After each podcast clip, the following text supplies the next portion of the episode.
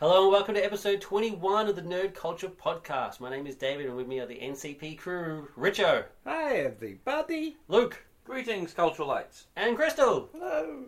Nerd Culture Podcast is a fortnightly Australian podcast that focuses on nerd culture related film, book, and comic reviews with a healthy dose of opinion thrown in for good measure. Good old Australian opinion. The only important opinion. Australians, all let us rejoice. I don't know why. I'm defecting. I know, that's Can. I join you? Not only do we have the podcast, but we also have our website at www.nerdculturepodcast.com. which features additional content not found in the podcast itself. Last episode was our special edition on Star Wars The Original Trilogy. It's... I apologise for not speaking a lot, but I did fall asleep during a lot of it. What? no, you didn't. And you should have seen the original eight-hour version of the episode. Eight hours. It's like the original Dune. That's all right. But then we Dune cut. but then we but then we reinserted some stuff, you know. The Star Wars Special Edition Special Edition. No! We digitally reinsert Crystal back into the podcast. Coming soon in 3D. Jeez. Um, so for this episode, we have our follow-up on the prequel trilogies. Yay! That's a very half-hearted yay. We're excited. Celebrate good times. Come on. It's like the karaoke edition. All right, this whole podcast is going to be sung. So here we go on NCP Crew's opinions on the prequel trilogy.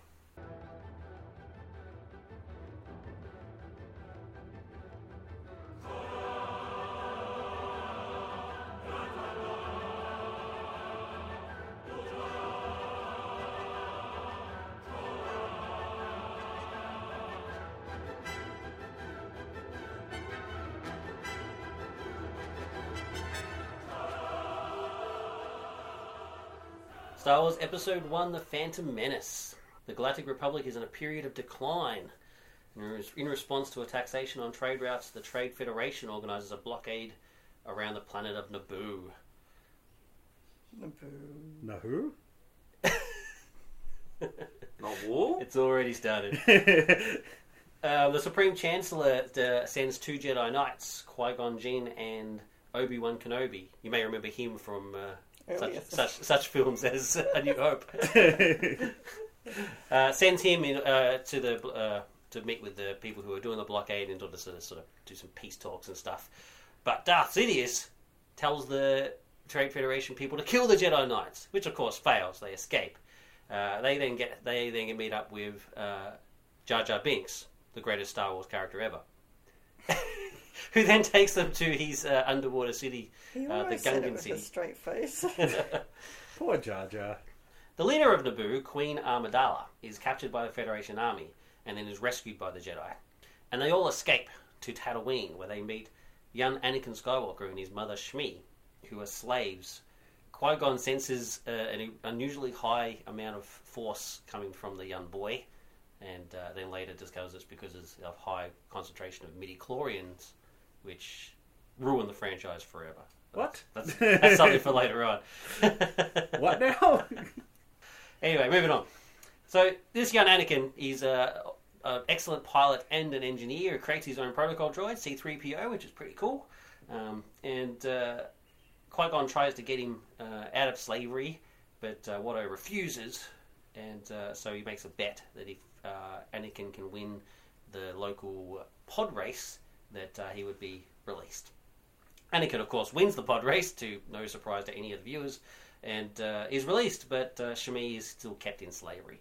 Uh, Anakin then leaves with the Jedi's, uh, who are confronted by Darth Maul in a short little scuffle before they leave. And Darth Maul, awesome. Perhaps um, Qui Gon and Obi Wan should have left Shmi with a giant net. Yes, you're referring to Watto's tiny little wings and little hovering. Yes.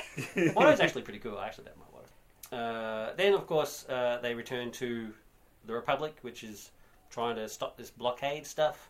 Uh, Anakin inexplicably saves the day by blowing up the the ship that's controlling all the battle droids who have invaded Naboo and are fighting the Gungans and the Nabooians. Nabooians? I don't know, whatever they are. And in the meantime, Qui Gon and Obi Wan fight Darth Maul again in quite an impressive lightsaber battle. And uh, Qui Gon dies. Oh no! No! Because you didn't work that out from the trailer. Obi Wan uh, continues Anakin's training as uh, Qui Gon requested, and the Nabooians and Gungans win the battle, and all the battle droids are destroyed. The film ends with Qui Gon's funeral and Yoda pondering on the true uh, phantom menace behind all the shenanigans and the possibility that the Sith have returned. And of course they have.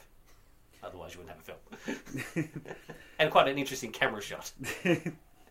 Yes, there is um, an undercurrent throughout the film of uh, Senator Palpatine, Yeah. who is very quietly and very interestingly manipulating basically every single person in the film to set himself up to uh, take over control of the Senate and eventually transform it into the Empire In later films. in later films. And that's that's where the Phantom Menace part of the title actually comes into play.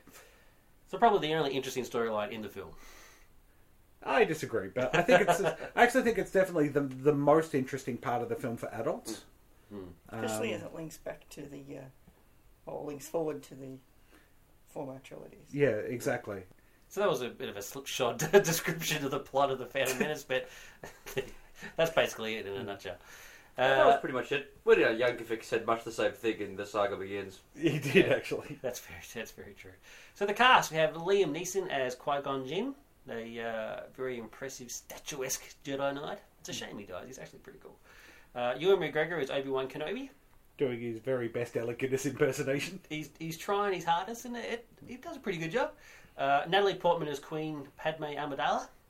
Uh, Jake Lloyd as Anakin Skywalker. Ian McDiarmid returns as Palpatine. Yeah. He does an excellent job. He does indeed. And uh, Ahmed Best is the voice of Jar Jar Binks and the physical presence of Jar Jar on set when they were filming. Pernilla August as Shmi Skywalker, a uh, well-known Swedish actress. Yeah, Yes. she did work with um, Ingrid, eh, not Ingrid, Ingmar Bergman. Yeah. Um, on some Yes, of she does later quite, quite well as well. Uh, Ray Park is Darth Maul, legend. But he's not allowed to actually speech. be the voice of Darth Maul. Yeah, I was going to get to that later, but yeah, you're right. Actually, his voice was too squeaky. Have you actually heard him? Heard him speak? Yes, Yeah, yeah. it's Toad in X Men. It's- Yeah, his, his voice is not right. It's It's, not not, menacing enough, so you can understand how they replaced it. but physically magnificent. Yeah, he's kind of the David Prowse of this film. It's like, yeah, he looks good and all, but he doesn't actually get to speak or. Anthony Daniels voices C-3PO. Oh, I thought you said Ray Parker, like as in Ray Parker Jr. Hasn't who we going to call? Another voice actor. That would have been that would have been awesome. that seriously would have I been ain't bad. afraid of no ghosts. And he needs the money. I ain't afraid of no Jedi. Uh, Kenny Baker returns as R2D2. Uh, for most of it, there was actually multiple R2D2 units. Uh, Frank Oz is the voice of Yoda. Uh, Samuel L. Jackson as Mace Windu. And the brilliant Terrence Stamp as Supreme Chancellor Finis Valorum.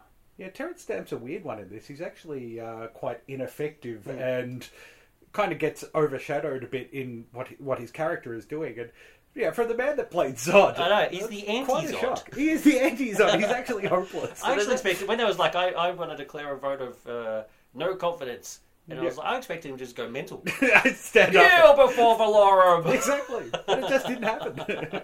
So the other thing, but the other thing about it is that there was actually meant to be a scene later on between he and McDiarmid where he challenges um, Palpatine and said, "Why have you betrayed me?" But it got cut. yeah. I Yeah, do, luck- there was a right. luck cut actually. We'll Yeah. get to that later. I do recall we had a similar reaction to his character in that movie with uh, Matt Damon that I've forgotten the name of. the adjustment. The Bureau. Adjustment Bureau. Yeah.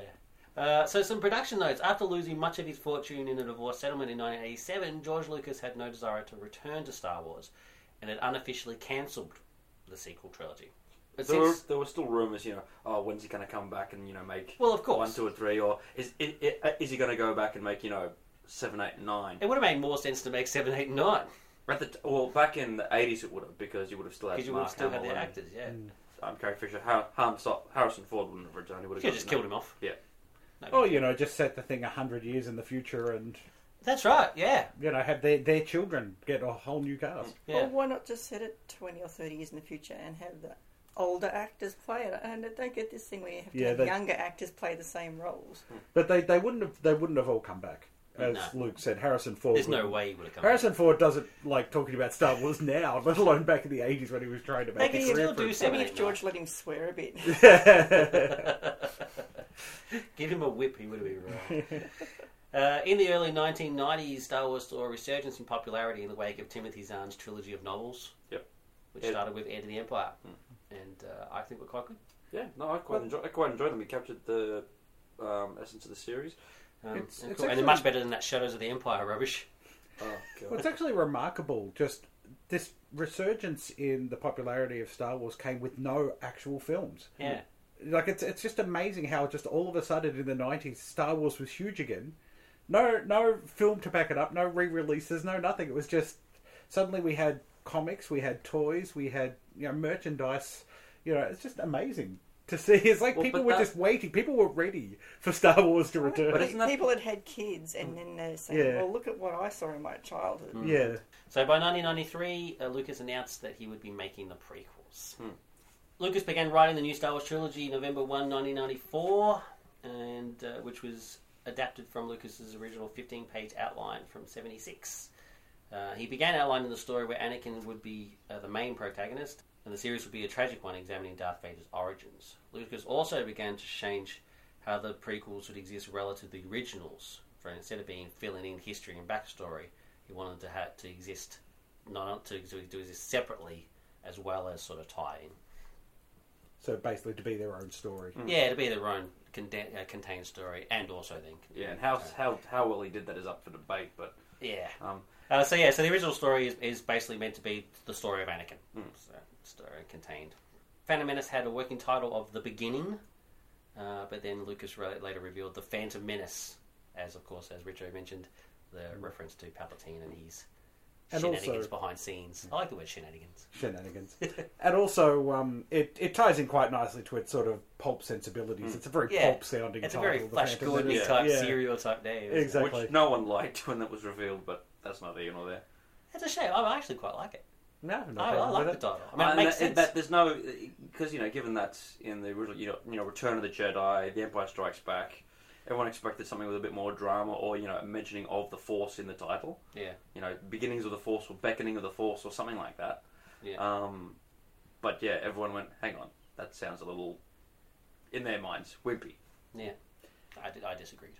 I disagree as well because, as I said earlier, I mean, it is the key part of what's going on in the film.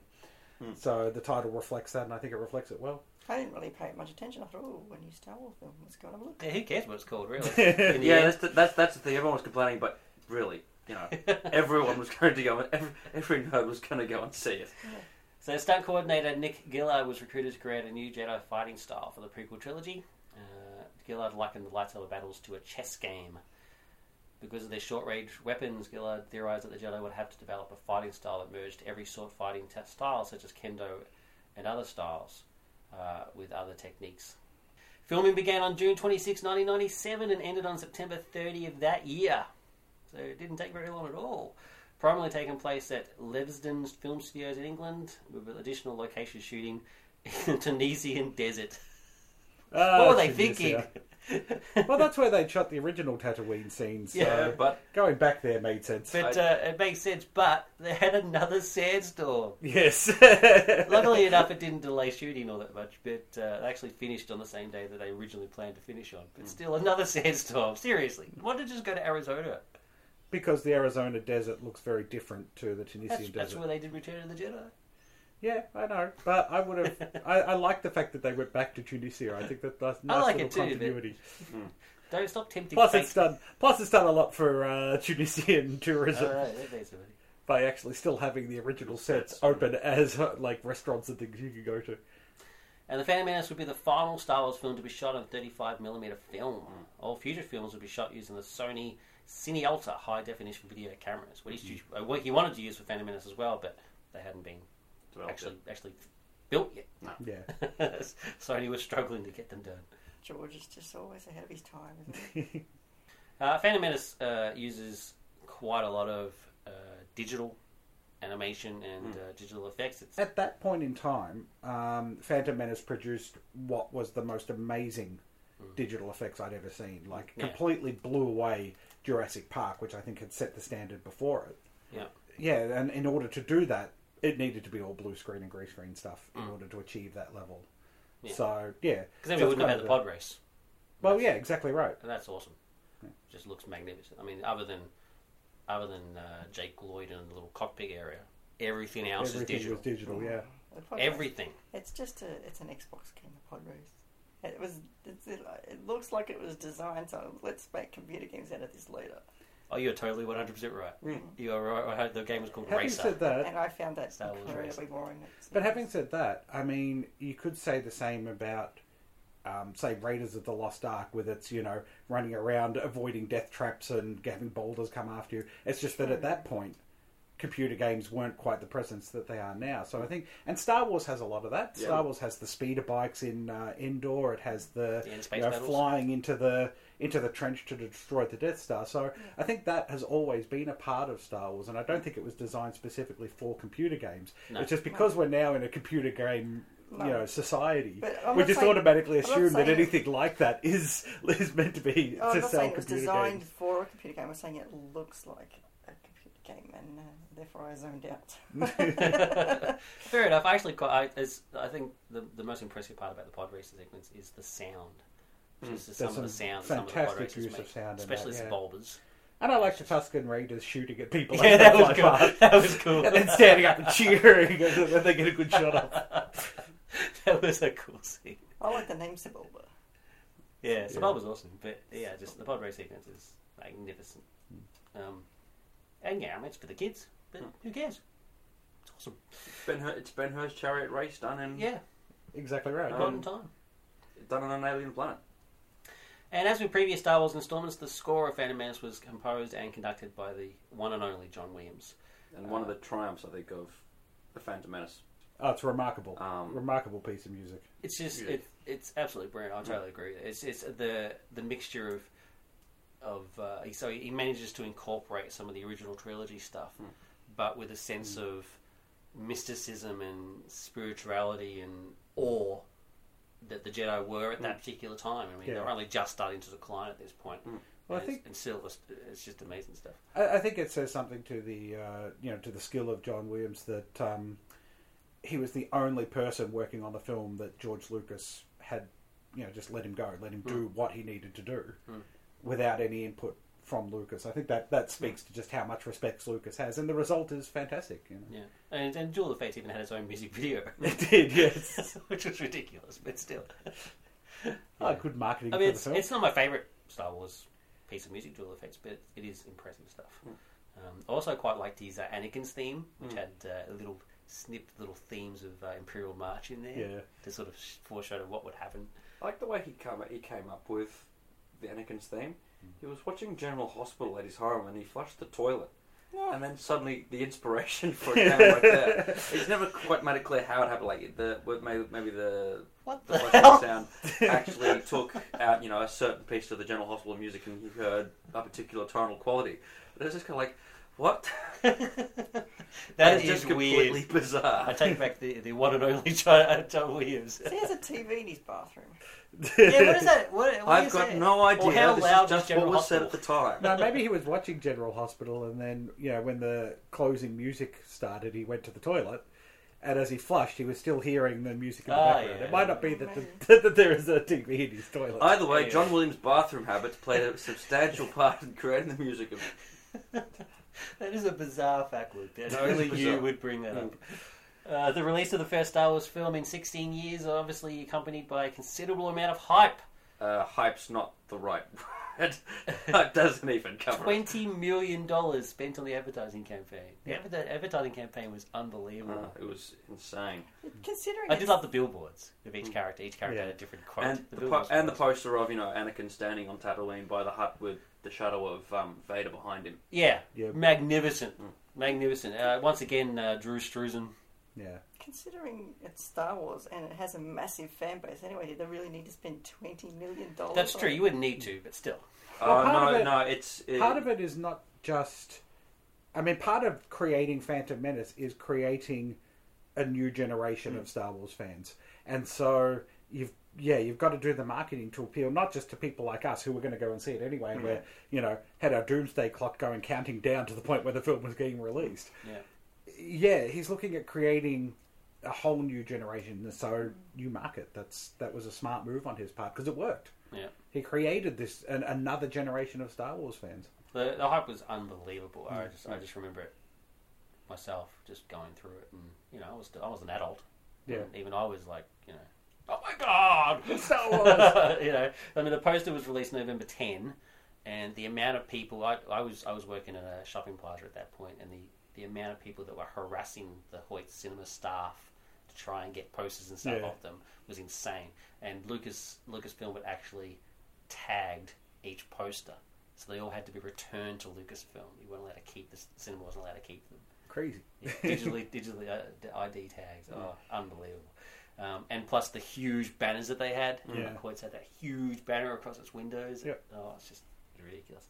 Uh, the teaser trailer was uh, pre-released on selected screens accompanying A Bug's Life. Hmm. And some people were going to see A Bug's Life just to see the trailer and, then And leaving. Meet Joe Black, I believe. As yeah, well. and Meet Joe Yeah. Black was the most yeah the most famous one. Yeah, so Hmm. the the Yeah, well, no one would be going to see the Meet box, Joe Black the just box, for Meet box Joe office Black. takings for Meet Joe Black were huge, completely wrong because people Yeah. were just seeing the trailer then leaving. and it wasn't. And that's wasn't, understandable. Yeah, wasn't the teal also at that point the most downloaded yeah. um, item on the internet? It was Yeah. indeed the most downloaded on the internet, and it crashed the Star Wars website, Mm. the official website when it was put on there. Some advance tickets were sold by scalpers as high as hundred dollars a piece. Yeah, that's insane. That's just stupid. Mm. I mean, I'm a fan. I'm not paying hundred dollars to see the No. film. That's just crazy. Um, and theatre owners received strict instructions from Lucasfilm that the film could only play in the cinema's largest auditorium for the first eight to twelve weeks, and that no honor passes were allowed. And I'm sure that the cinemas, knowing exactly how much money they would take in by screening the film, had no problem with that whatsoever. And talking about money, the all cinemas had to send their income from the film to the 20th Century Fox within seven days. Hmm. Hmm. So it's like they became the empire. I know. So what's the- well, there's always what- been a bit of a control freak. So. the success of the commercial success of the Phantom Menace, and it was massive. It became the third highest grossing film of all time under Star Wars and Titanic at the time in '99. Is that it, it's sort of seen as a big commercial property, but Lucas fronted the money himself. Fox, you know, did the distribution, but they didn't. They didn't stump the money for production. For um, for production, it was all him. yeah. So he made Pretty it. impressive. Yeah, and that's you know, it, it, it's in spite of its commercial thing, it's actually an independent film. That's sort Yeah. of get gets It helps that you know he owns ILM and Skywalker Sound and you know all the companies he'd need to do it anyway. That, that, that always helps. See, Another thing, see, the, what's really interesting about the Phantom Menace is not the film itself. What's interesting is that this was the first, really the first time that something like this was under such close scrutiny. Yeah. Every single frame of the teaser trailer was analysed. Every snippet of information that came in was, you know, oh, what does this mean? What does that mean? Nothing had been done like that before. Yeah, Certainly not with the original films. There's a lot of pressure. Samuel L. Jackson's purple uh, Yeah, lightsaber. It's just because he likes purple. and, and, you know, you know, going from oh, hang on, the action figure, you know, for the original Phantom Menace had, had him having a blue lightsaber, but in you know, Attack of the Clones, it's a purple lightsaber. Oh, hang on, what's going on there? You know, Despite worries about whether the film would be finished in time, two weeks before its theatrical release, Lucasfilm pushed the release date up from May 21, 1999 to May 19, 1999. When it was uh, released, 11 charity premieres were staged across the United States, uh, which is pretty cool. Charity premieres, I like it. Some of them were $500 a piece to attend those uh, benefits. A lot of, a lot of, And you know what? I'm sure they still sold out every seat. They did. They all sold out. So, upon release, Phantom Menace received mixed reviews from the film critics and international backlash from fans. As of March 2012, the film currently holds a rating of 57% from Rotten Tomatoes. How about, do you actually pay attention to Rotten Tomatoes? no, Well, I mean, R- Rotten Tomatoes, like any of those sort of things, Rotten Tomatoes is a certain group of people, online people that go on and vote for films. You know, it's you know, I, I think the the really telling thing here is that as much as people pick on the film, it was still a monster success. Mm. It made a huge amount of money. The weirdest, the absolute weirdest complaint, or the criticism I heard of the film was that it was a failure because it wasn't the biggest grossing movie of all time. So because it was only number three or four, therefore it hadn't succeeded. Which I just find kind of baffling. But that was that was kind of the online thing. It was like anybody was looking for anything Mm. they could to uh, attack the film. I do think that it was going to get criticised no matter what because Yeah. you're Yeah. never going to please every single Star Wars. Yeah, fan. and you you're never going to be able to compete with the nostalgia factor. I mean, you've got a whole generation like us who grew up with the films as the greatest films of all time, and uh, you know, as I said uh, during the last uh, Star Wars podcast, there was critical backlash against Star Wars when it was first Mm. released, and you know, if we could look at Star Wars objectively, we might be able to understand those complaints, Mm. and there'd be roughly the same type of complaints that Phantom Menace got. Yeah. It's Well, just that were. the online community, the the you know the offset to what you were talking about about the online community is that um, the backlash against the films was more widely broadcast because the internet you know gave a voice to anybody to go on and complain about the movies. It's, it's like the same old thing. This modern era is never as good as the golden days when I was a kid. Absolutely. What were um, they react criticizing? What were So the major criticisms were there's plenty of eye candy, uh, but the plot and character development is pretty is pretty woeful. Um, especially the, there was a huge backlash against Jar Jar Binks, obviously. Um, Let's look at. Can we talk about that? Because Jar Jar Binks was actually, you know, touted before the release as you know being this revolution in um, computer-generated image. all right, let's And- discuss Jar Jar Binks while we're on there. Jar Jar Yeah. Binks. So yeah, he's completely com- completely gen- computer generated, voiced by Ahmed Best. Um, he's uh, a Gungan. He's and he has a sort of a Jamaican Rastafarian man. Rastafarian type sort of deal to him. Yeah, I can't stand him. I think he's Mm. I think he's terrible, and uh, he's I mean he's not funny. He's doesn't really add anything to the plot. he detracts. He actually From takes a lot of the away from what's happening. Um, but I think the backlash against him Mm. is Extreme. i- incredibly extreme. Mm. I, I, yeah, it's just it's just too much. He doesn't. He It, doesn't. it, it was I hate Wesley sort of backlash, which Yeah. I, I agree. Yeah, it was a, a Wesley Crusher season one. and Next I, Gen Well, sort I don't if quite Jar understand. I didn't really care either way about Wesley or Jar Jar. but if, if, if Jar Jar had been the comic relief character in Star Wars instead of, say, C3PO, Mm.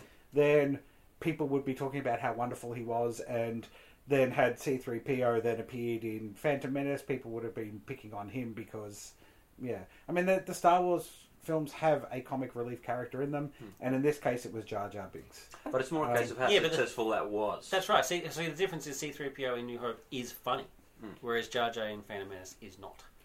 And Does yeah, he appeal to the kids though? Because I got the It's Yeah, yeah, sorry, that's, this see, that's is- the thing. Though. well, So this is- actually, I know plenty of people gonna who are big Jar Jar fans. Yeah. I mean, Well- Jar Jar plush dolls and My Yeah. sister's cat's name is Binks. yeah, and Yeah, Jar, Jar Jar was actually a um, successful character. The merchandise sales Yeah. for him were, were huge. Um, kids loved him. kids loved him, Yeah. and I think that that uh, really across the board, that's the thing with Phantom Menace. Kids loved this film. I've met plenty of, you know, you know, kids between the, you know, that were seeing the film at, you know, between the ages of sort of five and twelve, At Who loved about it? Anakin's age, kids. yeah, Anakin's age. who loved it. absolutely who love Phantom Menace the way that we love Star Wars. yeah, kids. You know, Yeah. like It's just that we've we've grown up and we're now all bitter and cynical, and I, I think that a lot of people are missing the point. I think what what Lucas did with Phantom Menace was first of all create an entertaining children's film that children would love, and he threw in things like the pod the pod race, you know, which was all exciting, and the the space battle, so that the kids could get behind that. Hmm. But I think he also then gives you what Senator Palp- Palpatine is doing, hmm. so that adults, if they're paying attention, can actually see that there's this interesting undercurrent going on in the story as well. So he was trying to find a balance Hmm.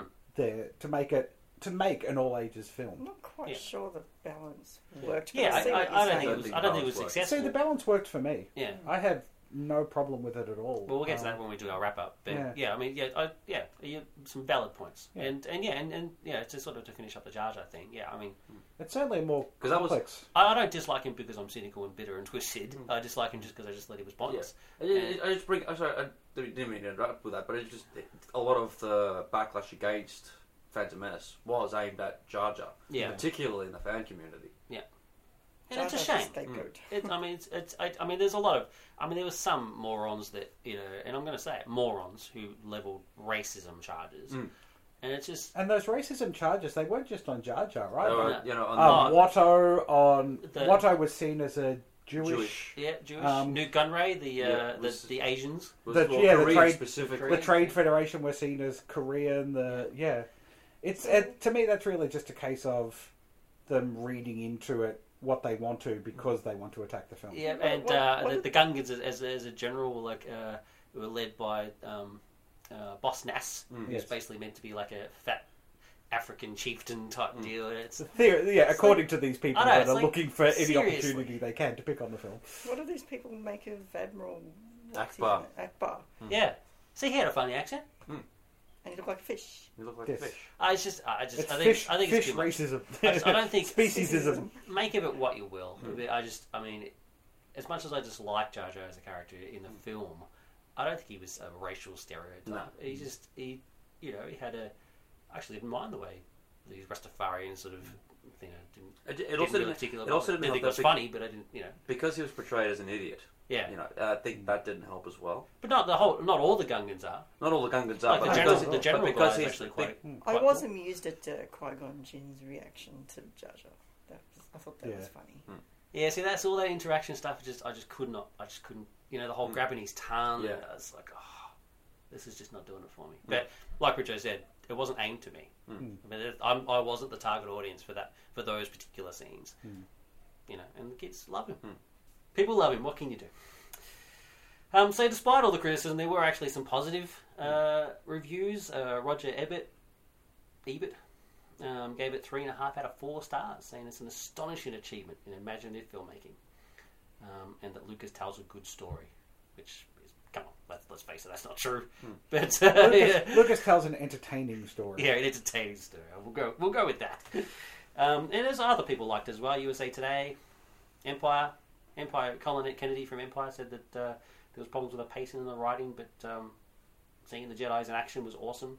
And uh, quite a lot of people praised Liam Neeson's performance. Also, Well, a lot of people, a lot of people also detract, said it wasn't all that interesting because it was too stoic. Yeah. Um, and I believe um, in SFX they actually pointed out to Anthony Hopkins, who at the time was playing the older Zorro in the re- the revamp of the Zorro franchise, Yeah. and said, "Yeah, this is how you do that type of character." Ignoring the fact that you know Don Diego de la Vega and Qui Gon Qui Gon Jinn the Jedi are meant to be you know two different types of Two characters. completely Yeah. different people.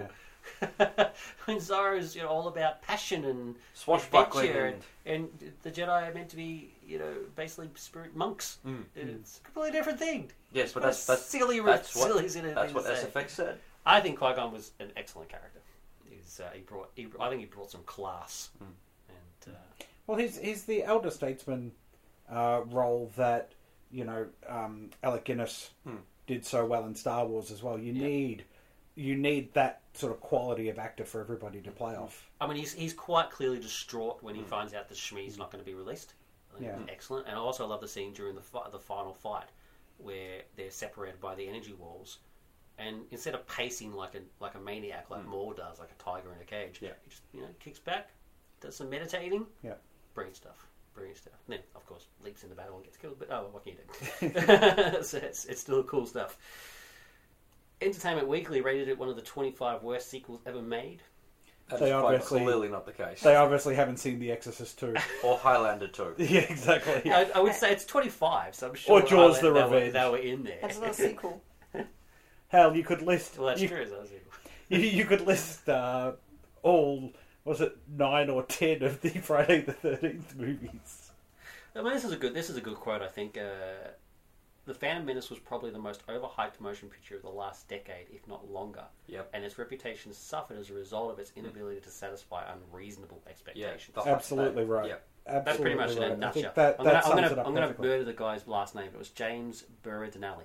Yeah. And he, yeah, he's absolutely right. There was no, there was no film that could have been released that would match the expectations of the fans. Unless you released 20 million different films for individual. exactly right.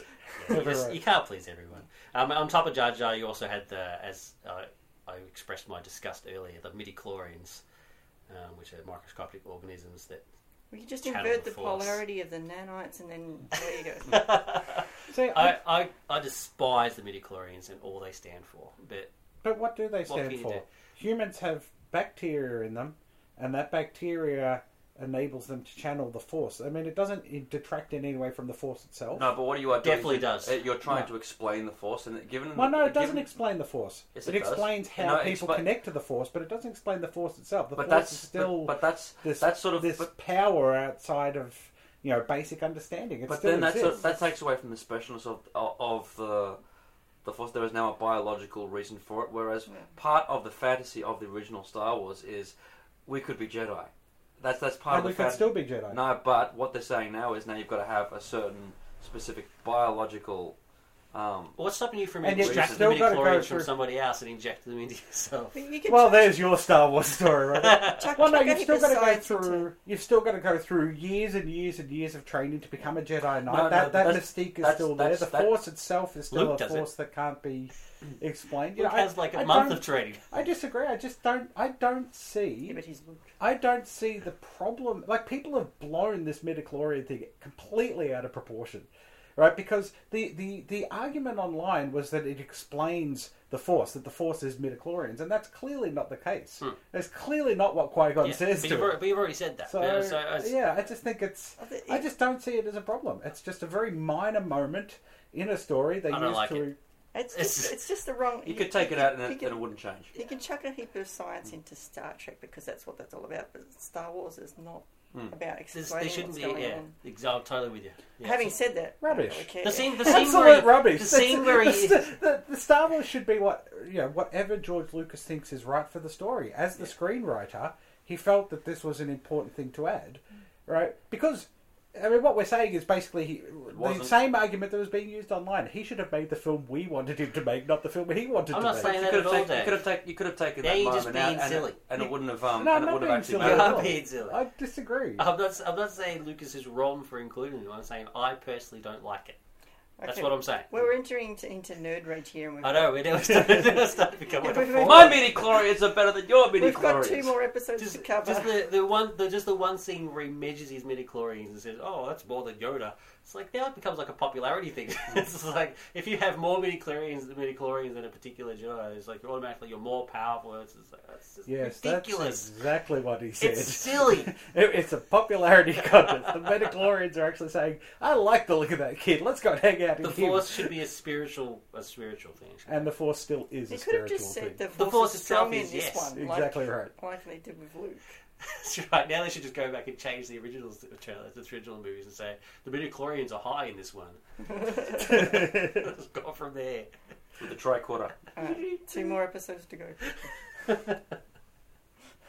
Oh, jeez.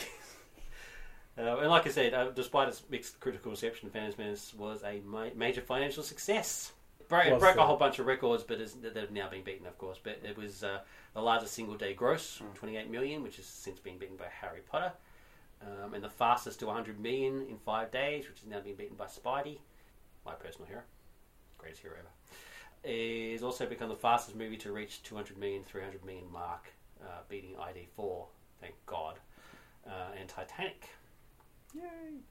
Uh, Yeah, Titanic was a bit of a slow build. after its uh, 2012 3D release, uh, the worldwide total of the box office gross stands at over 1 billion and is currently the 10th highest grossing film of all time. Yep, and all those people that complained about it online back in 1999 still went to see the 3D version when it came out. I didn't see the 3D version, but it's funny. Actually, I saw the uh, the midnight screening and um, hated it. And then went and saw it again the next morning at 10 o'clock. and then again the same day. So it's like, I didn't like it all three times. I was like, what is, But what in the this space, is terrible. you didn't like it, but in the space of 24 hours, you saw it three times. It might get better the next time I go That's see right. it. You I gave know. them. You gave them your whatever forty dollars or whatever it was at the time I know. in It's one day. silly, isn't it? I, In mean, I one was, day. I was so obsessed with the hype. I actually went to the toys were released before the film was, hmm. Uh, And my- toys. And my friend, uh, my friend Shane, actually called me at eleven thirty p.m. one night and said, uh, "Kmart is having a midnight launch of the toys. Do you want to come?" And I was like. Hell yes! so we go down to the local Kmart at midnight. the stuff in there with the toys, and I bought every single one of those damn things for no reason at all. And where are they now? In boxes. They're in a box somewhere. it's just silly. So ridiculous. But oh, jeez. Midnight watch of the toys for crying out loud. no, they, they were. But that was, Crazy. my, my friend did it. I didn't do it because you know I had to go to school the next day, so I went you know got all the leftovers Yeah. after school. You went and got Watto. You got all the Jar Jar Binks toys. Queen That's Amidala. I missed Darth Maul the first time around. Um, but you know, my friend, this is you know, you got to bear in mind I was back in high school. Yeah. Back then, and you know, he went to the midnight thing. It was just insane the amount of people there, you know, cheering as they as you know people walked out with you know huge bags of um, Yeah. plastic, you know, yeah. Joe type I action. just imagine goodness. working at Kmart thinking, oh, I've got to work until midnight because of this. Oh, yeah, way, way after it was like 2 a.m. Yeah, and there was this back when Toys R Us was in the city, that huge Toys R Us Mm. store in the city. They had a midnight launch and the cameras and the news is there. Oh, it's just terrible. Anyway, mega nerds. Uh, final thoughts? Um, of the film itself, look, I kind of enjoyed it when I first saw it, but it's an okay, um, it's an okay adventure film. The characters are um, very one-dimensional. The story is very light. I, you know, I'm one of those fans who has his own version of the Phantom Menace in his head, and you know, in my head it's better. Um, but Of course. you know, it's uh, I want to go to Luke's head. it's not it's not looking back on it it's not the offensive um, piece of bile that everyone claimed it was Hmm. but it's still not a great film I'd give this look at best two looks Fair enough. Yeah, I, I'm totally in agreement with you. I mean, I, there are some I- nice sequences I love the lightsaber fight Yeah, lightsaber Over Face, awesome. Um, it's it, yeah, no, I agree. I mean, like like I said, but obviously I wasn't the target audience, um, except for the See, I, Palpatine I don't I hate that argument Really? I hate okay yes films are pitched at a specific target audience Yeah. But at the same time, if I'm saying I don't like it, to say to to, to, to wave it off sometimes is saying, "Oh, but you're not the target audience."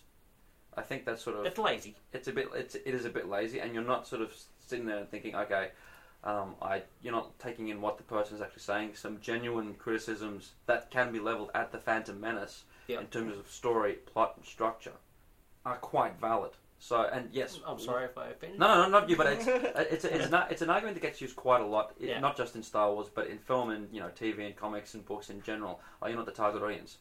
So what? My opinion isn't valid in that respect, or your opinion isn't valid in that Hmm. respect? No, we have a reaction to it, and they are valid. People can disagree with that, Hmm. but that doesn't mean that our opinions or our reasons aren't worth discussing. Wise words. So I do not accept. All right, I'll start again. Yeah. I give it two Lukes.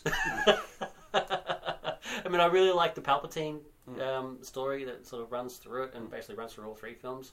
Uh, I think it's it's very well done, and uh, it shows that Lucas is nowhere near as bad as people make him out to be. I mean, yeah, the the, the dialogue is terrible, but so what is terrible in all of so them? was Star Wars. Um, Absolutely. it's and uh, and the characterization is flat, yeah, and Jar Jar annoys the hell out of me, but so what? Hmm. You know, I mean, it's, it's, it's I mean, it's, I I don't really need to see the film ever again, but Hmm.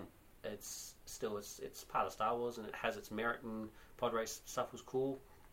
It wasn't a disaster. It, it just doesn't deserve the horrible things that are said about it. It's just really not that bad. There are far worse films out there. But uh, yeah, so that being said, I give it uh, two looks. I was uh, I came out of the film after seeing it disappointed um, because I felt o- obviously I can't go in and watch it without comparing it to Star Wars, and uh, the, I felt it was too fast paced. I didn't have time to absorb the uh, adult sort of story to it. To refer back to what Dave was saying before, but I still enjoyed it. You know, I, I give it two and a half looks. I think. Yeah, I, I enjoyed it, but yeah, I, I do come out. I remember coming out with a distinct feeling of disappointment because just because I didn't have it because it was so fast paced, I didn't have a chance to just sort of sit there and absorb it. Um, but I think I think I agree with you. Uh, I'm getting confused between my Daves now because I said David. I was going to say David. though. Let the jury know that uh, she pointed at uh, me. I agree with you. I like the Senator Palpatine stuff because as soon as he was on the screen, I'm like, oh yeah, it's one of the old characters. So the nostalgia thing kicked in there and started really enjoying it then. Well, I'm going to basically disagree with all of you. I actually thought that this was an incredibly entertaining adventure film on one level. Um, I think it really succeeded in, you know, capturing sort of the excitement of the Star Wars universe. Um, and I think the Palpatine story is absolutely brilliant. It's so clever what Palpatine is doing behind the scenes and the the manipulations um, uh, of basically everybody in the film. I think it's, it's very clever, and I think he's, he finds a nice balance um, between those two aspects of the movie. There's enough there for the kids to really, you know, get behind things like the pod race, and there's enough for somebody like me to get behind the political intrigue of the film. It's not a perfect movie, but I I thoroughly enjoyed it. I saw it three times at the cinema myself, so um, so I'm going to give it three and a half looks. okay, next up, uh, episode two.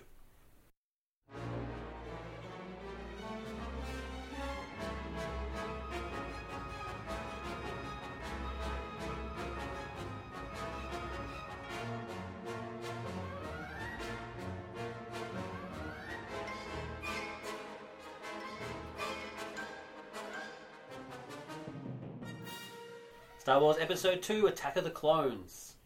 Following the invasion of Naboo 10 years earlier, uh, the former Jedi Knight Count Dooku, played by Christopher Lee, Yeah, awesome, awesome stuff, has now organised a separatist movement against the Republic. Uh, the Galactic Senate debates a plan to create an army for the, the Republic to assist the Jedi against the separatist threat. Uh, Padme Amidala has now become a senator because you only have a limited term as queen on Naboo, which I thought was a very interesting political Yeah, yes, thing. it's, it's it's monarchy via democracy, By from what I can gather. Yeah, it was actually pretty cool. Um, and uh, is now a politician. She returns to Coruscant to cast her vote, uh, but and narrowly escapes an assassination attempt. Uh, Palpatine assists Obi Wan Kenobi and his apprentice Anakin Skywalker, now grown up into the, the hunky Hayden Christensen, uh, to So is that their- hunky or whiny?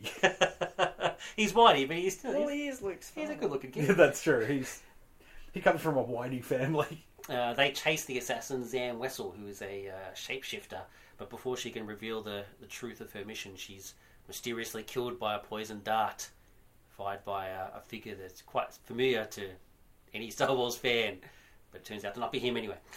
Um, What now? during the investigation, should I elaborate on that?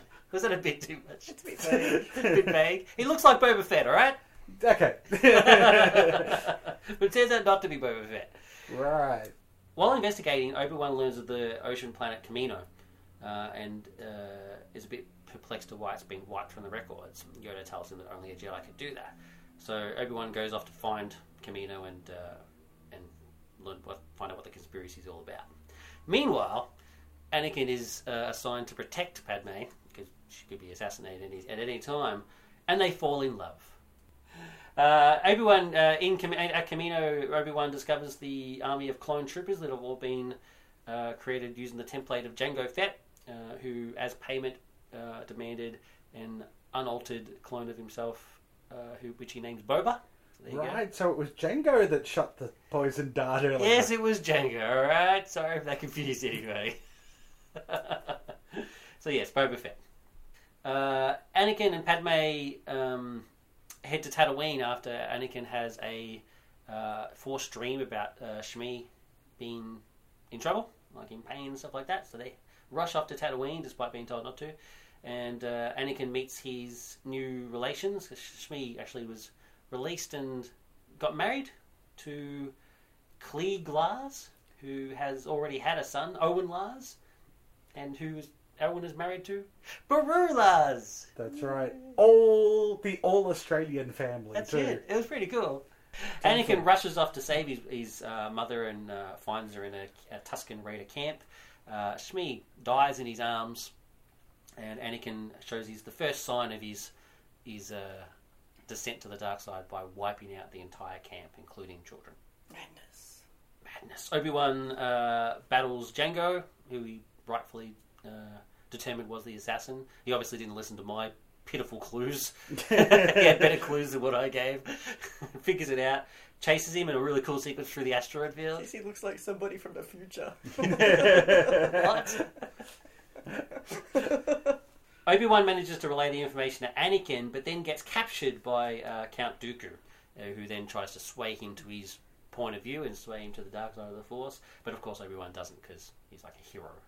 He's one of those hero type people, one of the good guys. While Anakin and Padme head to Gen- Geonosis uh, to rescue Obi Wan, Chancellor Palpatine is granted emergency powers and uh, sends off the clone army into battle. And uh, quite interestingly, he gets uh, granted emergency powers because of Jar Jar Binks That's right. casting the final vote. Bloody Jar Jar. It's all your fault. um, uh, all our heroes are going to be. Oh, when uh, Padme and Anakin arrive, they're also captured, and uh, all the heroes are going to be executed in the arena by a bunch of uh, creatures. Uh, but of course, while they're being attacked, uh, Mace Windu leads a Jedi army to invade Geonosis and save them in a very very cool battle. Mace kills J- Jango, which then fuels Boba's hatred of Jedi forever. Which Uh, isn't actually part of his character at all in the original film. In the original films, no, but in the expanded universe, it is. Ah, Uh, Yeah. right. yeah. that expanded universe. He hates those Jedi.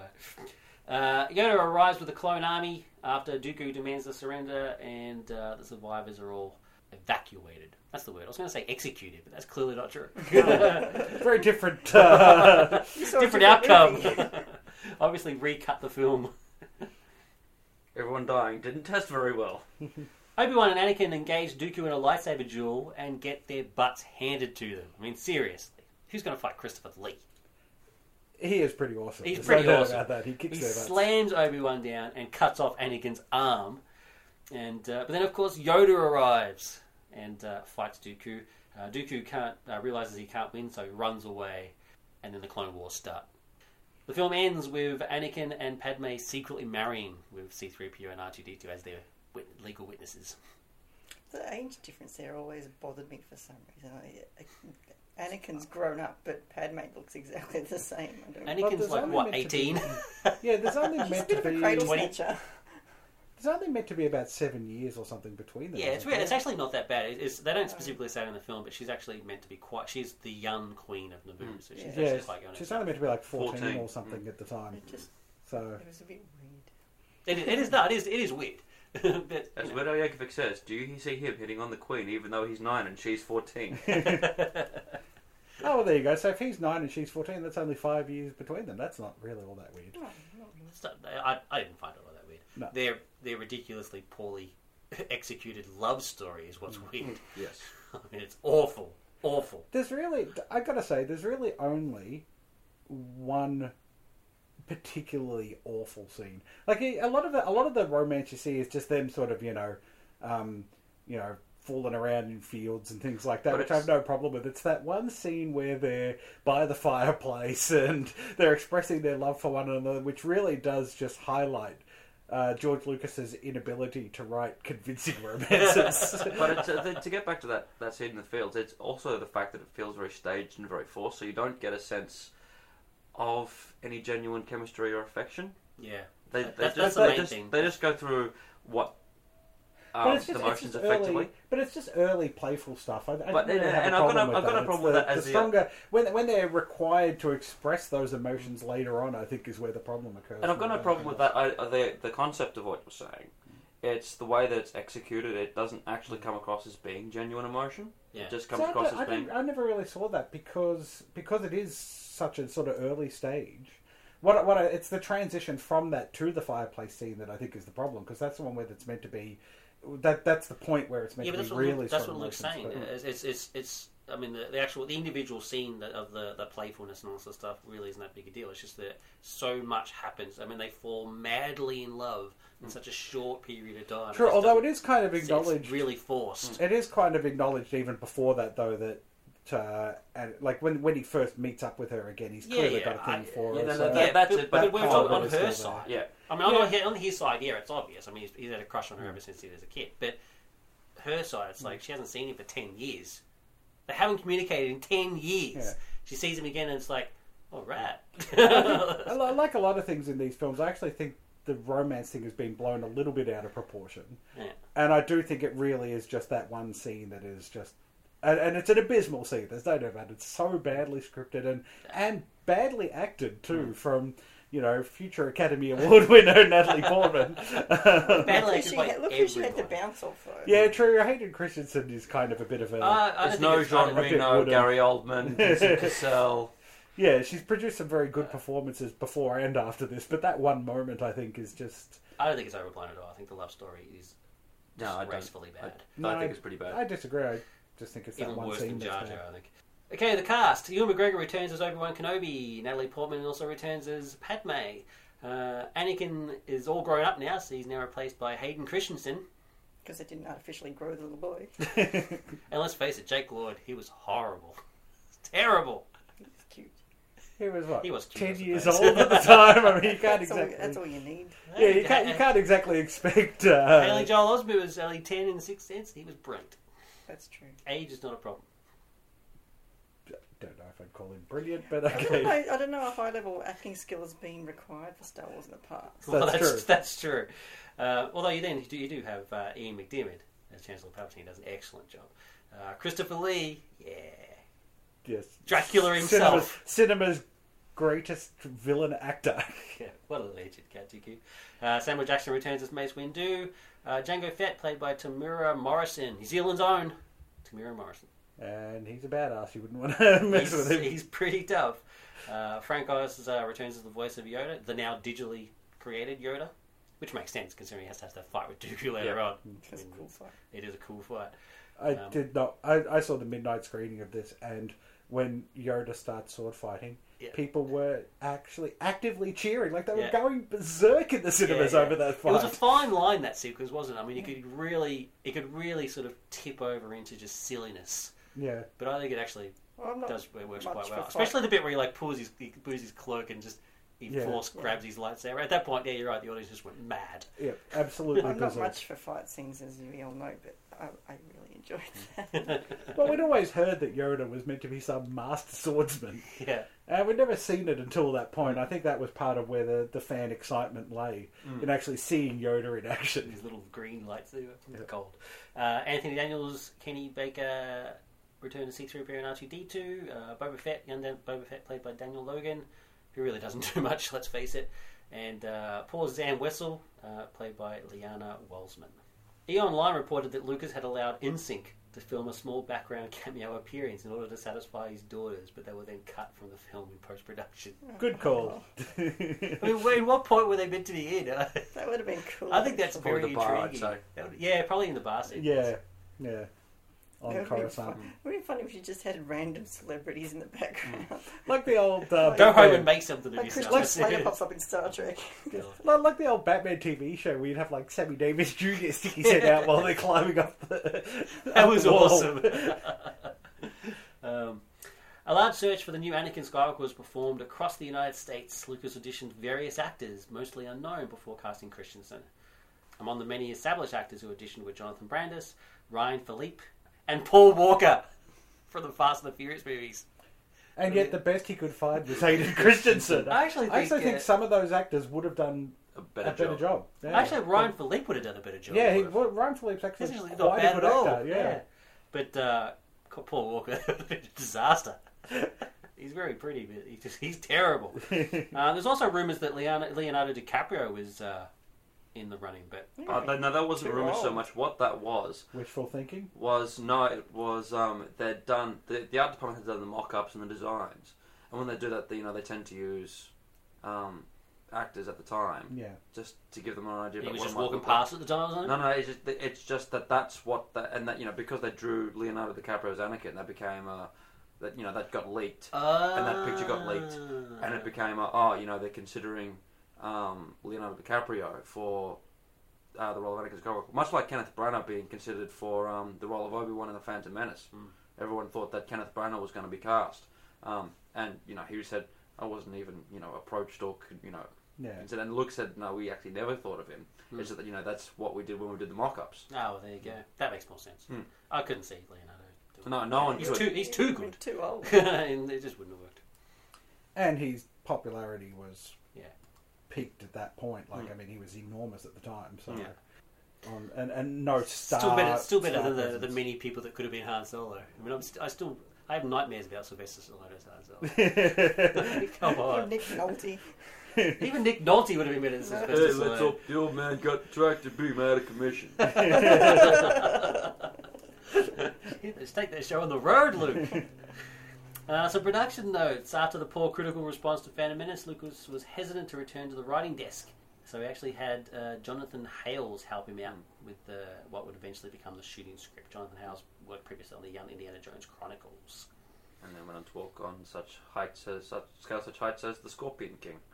Uh, as an in joke, the film's working title was Jar Jar's Big Adventure.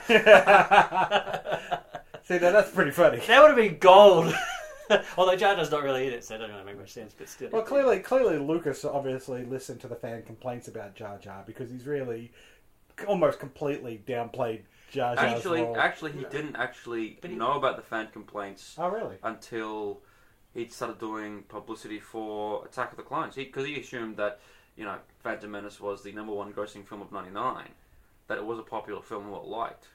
Well, it was And then- clearly a popular film. Um, Look at the money but- it made. So then, you know, when everyone, all the press, all the PR people, and all the journalists started talking to him on the publicity for Attack of the Clones, they said, "Oh, you know, how do you feel after the negative reaction to Phantom Menace?" Which he couldn't understand. originally Lando Calrissian was going to be one of the clones, was a clone, and came from a planet of clones, and which was what which was what the Clone Wars was when referred to in the original trilogy. Hmm. So the idea was this So we could have had an entire planet of of Landos. Billy Dee Williams. Oh, that would have been awesome. Billy Dee Williams Which, planet. but that, of Oh, course, that that, would've was, been brilliant. that was then scrapped. All, but, all, uh, all in their pip outfits and their flares and their capes. Planet Billy Dee. Oh yeah. Principal photography occurred between June 26, 2000 and September 20, 2000 at 20th Century Fox Studios in Australia. And God, was that a big deal? That Oh, was it huge. was. Yeah. Huge deal. It was big. It was big. I don't know. Obviously, Yeah, it was a big deal for us, It was, yeah. se- It Yeah. was like Whole bunch of. Australian cameos. Massive. Well, there was a lot of that at the time. I mean, you know, it was so cheap for them to come down and Yeah. film stuff here, much cheaper than Hollywood at the I love time. that the Australian the, the, the Australian guy in the nightclub scene where he's like, "You want to buy some death sticks?" Yeah, who, he's um I mouse from The Matrix. Yeah, Mouse for the Yeah. Matrix. Yeah, yeah. So I, I want to just go home and make something of, us- of yourself. it's gold. Lucky Hume. No, it's um. oh, he used. To, I forget the guy's name. He used to be on Home and Away. Yeah, yeah. He's like he's a, one of those actors. He's one of those guys. Uh, at his own personal request, Samuel L. Jackson's character Mace Windu received a lightsaber that emitted an amethyst glow. I know you're a big fan of the amethyst lightsaber. It's like a My Little Pony I, lightsaber. I just love uh, uh, that there was so much people speculating about what does a purple lightsaber Mm. mean, and Samuel L. Jackson just came in and said, "Well, it's just because I like purple." Because I like purple. You know what would be cool if his, his lightsaber had like a rainbow streak every time it swung. no, I'm kidding. I'm just making. So, I'm just going bad now. I don't even think "swang" is a real word. Yeah, I was just about to say that. I just made up a word. Swang. Swang. Uh, just like the first film, it was heavily dig- uh, heavy on uh, the digital effects, um, but no surprise there. this time I think works a bit better. And also this time because we're used to that, we everyone Yeah, accepted it. Just Cor- what it Coruscant couldn't have been made. And also there were realistically, and Coruscant looks awesome. Yeah. well, I mean, the, the, um, digital effects were advancing so quickly at that Mm, point yeah. that um, you couldn't really keep up, and ILM being at the forefront. Yeah, so mainly Although thanks it's to not, Lucas. it's not surprising that there's a huge leap between the special effects of Phantom Menace and of uh, Attack of the Clones. was. You've also got to bear in mind that between Phantom Menace and Attack of the Clones, Attack Phantom Menace was ninety nine, Attack of the Clones was two thousand and Two. Two. You'd had Matrix, Spidey was on its way. Mm. You'd had X Men. I think X Men had X Men two, but no, not X Men. And you'd had um, Fellowship of the Ring. Yeah. Mummy Returns Um, or the Mummy and the Mummy, Yeah. and yeah, the Mummy Returns as well. yeah. Um, so you'd had w- big, Mm. four or five big special effects movies in between, and doing some similar stuff to what Star Yeah. Wars was doing. Yeah. Um, and so it was a bit easier. We'd sort of we'd, by that stage we'd not just because of Star Wars, It, it, but had because all, of it had else. become the norm now rather Yeah. than Their big thing was actually using animatics. Mm. So animatics has, has become quite quite big. So Mm. instead of the traditional storyboards, um, they used animatic sequences to give the Yeah. to to give the actors an idea of what was going to happen in the Mm. sequence. So then they then help them frame what they were doing. I, I, think, I think it just works a lot easier, a lot better for people who are working with digital creations that don't actually exist. I mean, Yoda wasn't actually there. and and Maybe. 80 percent of the cast had actually done the last film as well, so Yeah. they would have been So sort of a little bit more on. used to what to expect now as well. Because of the acrobatics of the lightsaber fight between Da- Count Dooku and Yoda, uh, Christopher Lee, who was 78 at the time, used a stunt double to perform Mm. most of the scenes, uh, but did all Oh. the close-up stuff I'm himself. so disappointed. There's actually one scene where it's painfully obvious that it's not him because the, the superimpose of the face Yeah. is so Yeah. poorly done. It's like they spent so much time on all the other stuff. They were just like, nah, whatever. That's but, because but it's- it's to be expected though. He's 78. What do you Yeah, want? so did, but it's not, and it, and he said this. It's, it's not, you know, he wasn't an infirm old man. He could actually do quite a lot of the sword fights. Hmm. Yeah. His wrists, in particular, are still. You watch some of the, the um the the behind the scenes footage of him, and you know he's twirling the lightsabers around, Yeah. you know, quite nicely too. Hmm. Um, it Well, was he's, more he's the done footwork. enough. Yeah, Yeah. he's done enough sword fights in films in the Mm. past to have Mm. you know to have that skill. But The film was released theatrically worldwide on May 16, 2002. Attack of the Clones received generally mixed reviews from critics. But they all Um, said it was generally better than the Phantom Menace.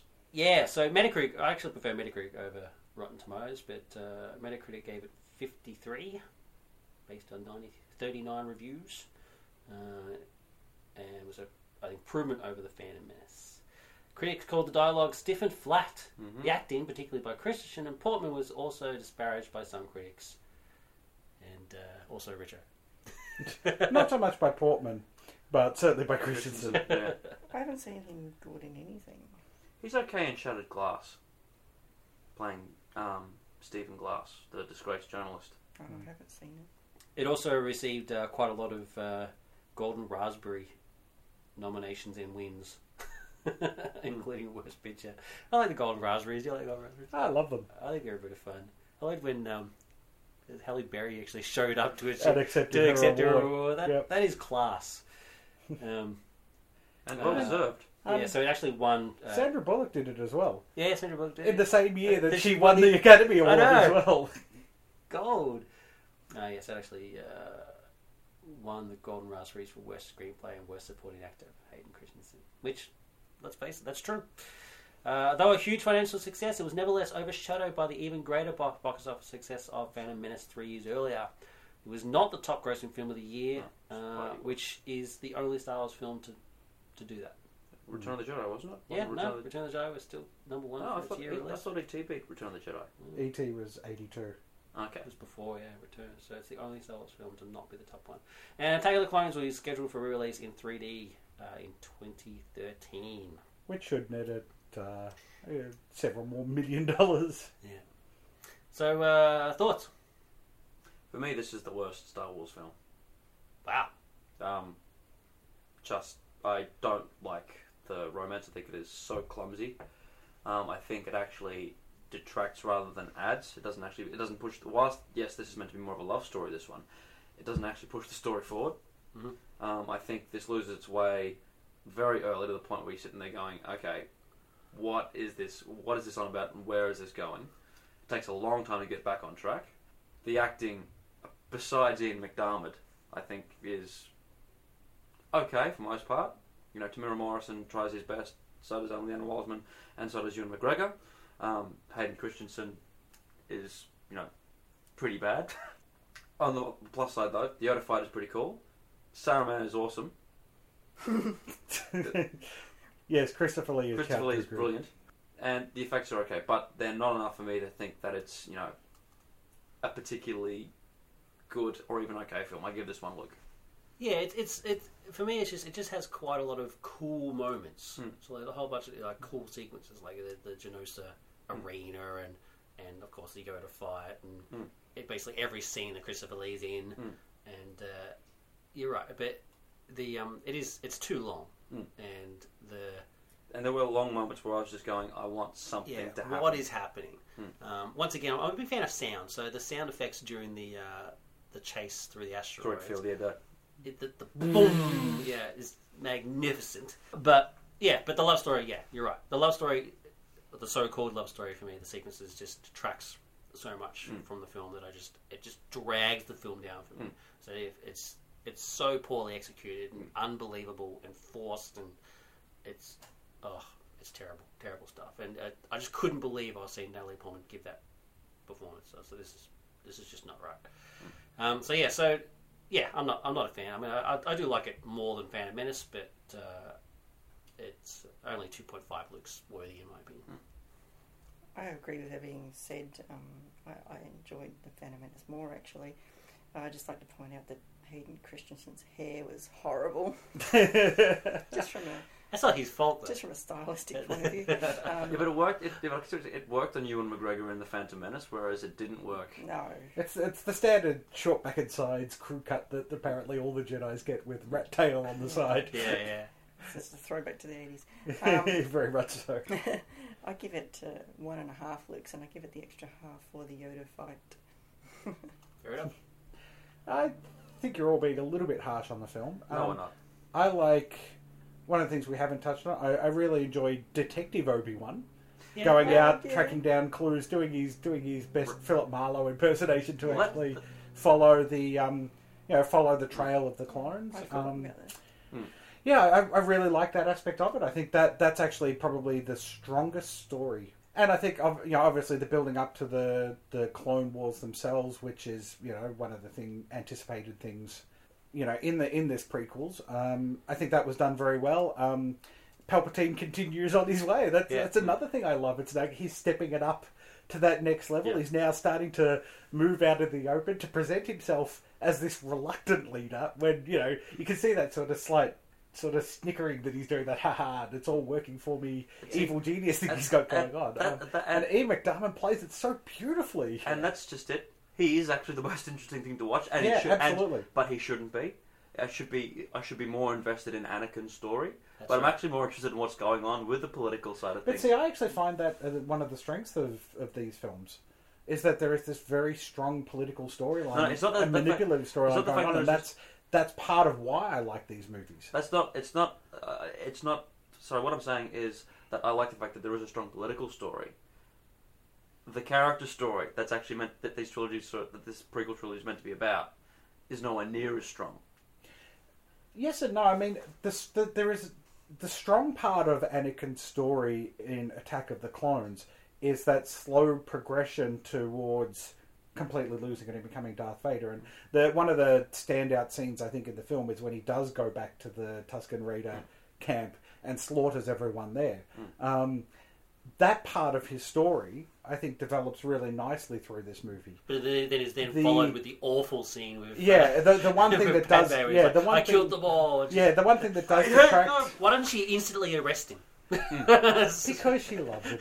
No, And that's, and, just and that's the I've thing. The one a thing whole, that I've killed a whole bunch of children. Oh, I love you. the I one know. thing that does detract from for me from the film, yes, is this romance story. But it doesn't detract for me. It doesn't detract from the rest of the story anywhere near as much as it does for you guys. For me, the problem with these with prequels, right? It's a problem with every prequel. Is for the most part, I don't care, hmm. right? Because I know everything that I need to know about Darth Vader. I learned in the original films. Fair right? Hmm. So for me, knowing you know, learning the how Anakin becomes Darth Vader, really, I, I don't really care that, all that much. Like it's it's not really a big deal for me in these films, right? Yeah.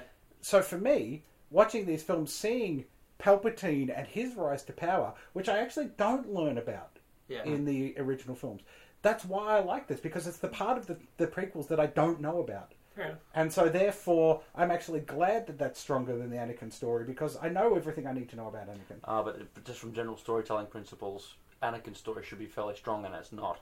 Uh, rating? I'm going to give it three. Excellent. Coming up next, episode three.